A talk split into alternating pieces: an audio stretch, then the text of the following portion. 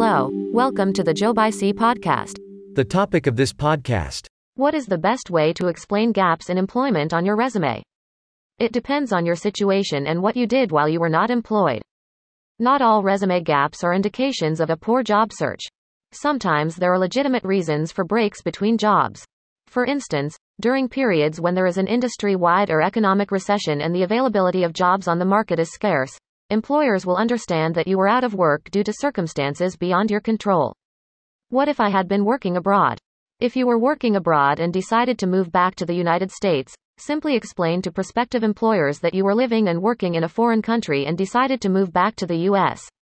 Most employers will understand that looking for a new job may take some time and a gap in your employment history for this reason will generally make sense. What if I am looking to make a career transition? If you were laid off or left a job and are looking to make a career transition, explain this to prospective employers.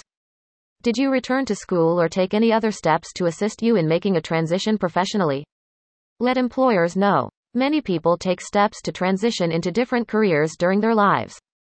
Making a career transition is common, and prospective employers will generally understand if there is a gap in your employment because of your efforts towards making a career change. Helpful tips for explaining gaps on your resume. Be honest. Many people have gaps in employment on their resume. If you used your time between jobs to improve your skills or make yourself a more marketable employee, explain this to prospective employers. If you were offered jobs but decided to hold out for better prospects, explain this. It will show that you were actively looking for employment during the time you were unemployed. Format your resume in a way that emphasizes your work history, skills, and achievements as opposed to a chronological resume. If you were in school or volunteering during gaps in your employment, include this information on your resume to fill in the gaps. It is important to know how to explain gaps in your employment history to prospective employers so that they do not view your time away from work as anything negative.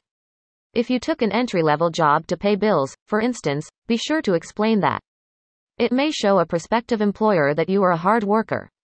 Whether you did not work because you were laid off, making a career change, taking time off to raise children, or traveling.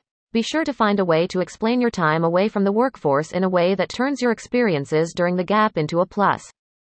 Thanks for listening. A text version of this podcast is available at joebyc.com. Bye.